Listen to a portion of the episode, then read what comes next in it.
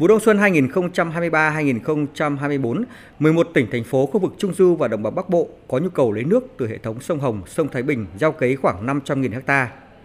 Điều tiết nước từ các hồ chứa thủy điện gieo cấy lúa đông xuân năm 2023-2024 với hai đợt xả nước tổng cộng 12 ngày, đợt 1 từ 0 giờ ngày 23 tháng 1 đến ngày 30 tháng 1, tổng cộng 8 ngày, đợt 2 từ 0 giờ ngày 18 tháng 2 đến ngày 21 tháng 2. Tổng lượng xả dự kiến khoảng 3,5 tỷ mét khối nước. Lịch lấy nước bảo đảm khung thời vụ tốt nhất, tiết kiệm nước xả từ các hồ chứa thủy điện và duy trì mớ nước tại trạm thủy văn Hà Nội đảm bảo cho các công trình thủy lợi đủ điều kiện lấy nước vào hệ thống. Theo ông Nguyễn Mạnh Hùng, trưởng phòng phòng quản lý vận hành tưới tiêu, Cục Thủy lợi, lịch lấy nước vụ đông xuân 2023-2024 tiếp tục không bố trí thực hiện đợt lấy nước vào kỳ chiều cường dịp Tết Nguyên đán do thực tế hiệu quả lấy nước của đợt này không cao và thời gian không phù hợp với các địa phương.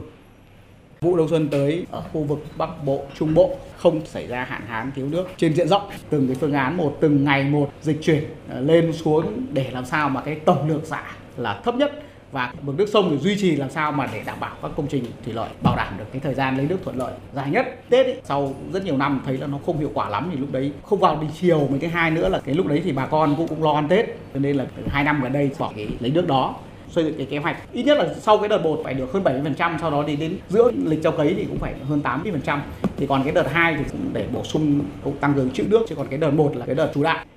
Cục trưởng Cục Thủy lợi ông Nguyễn Tùng Phong cho biết thêm, lấy nước đổ ải vụ đông xuân nói riêng, thủy lợi phòng chống thiên tai nói chung, Cục đã chủ động ứng dụng chuyển đổi số trong công tác dự báo, cảnh báo tình hình nguồn nước ở các khu vực.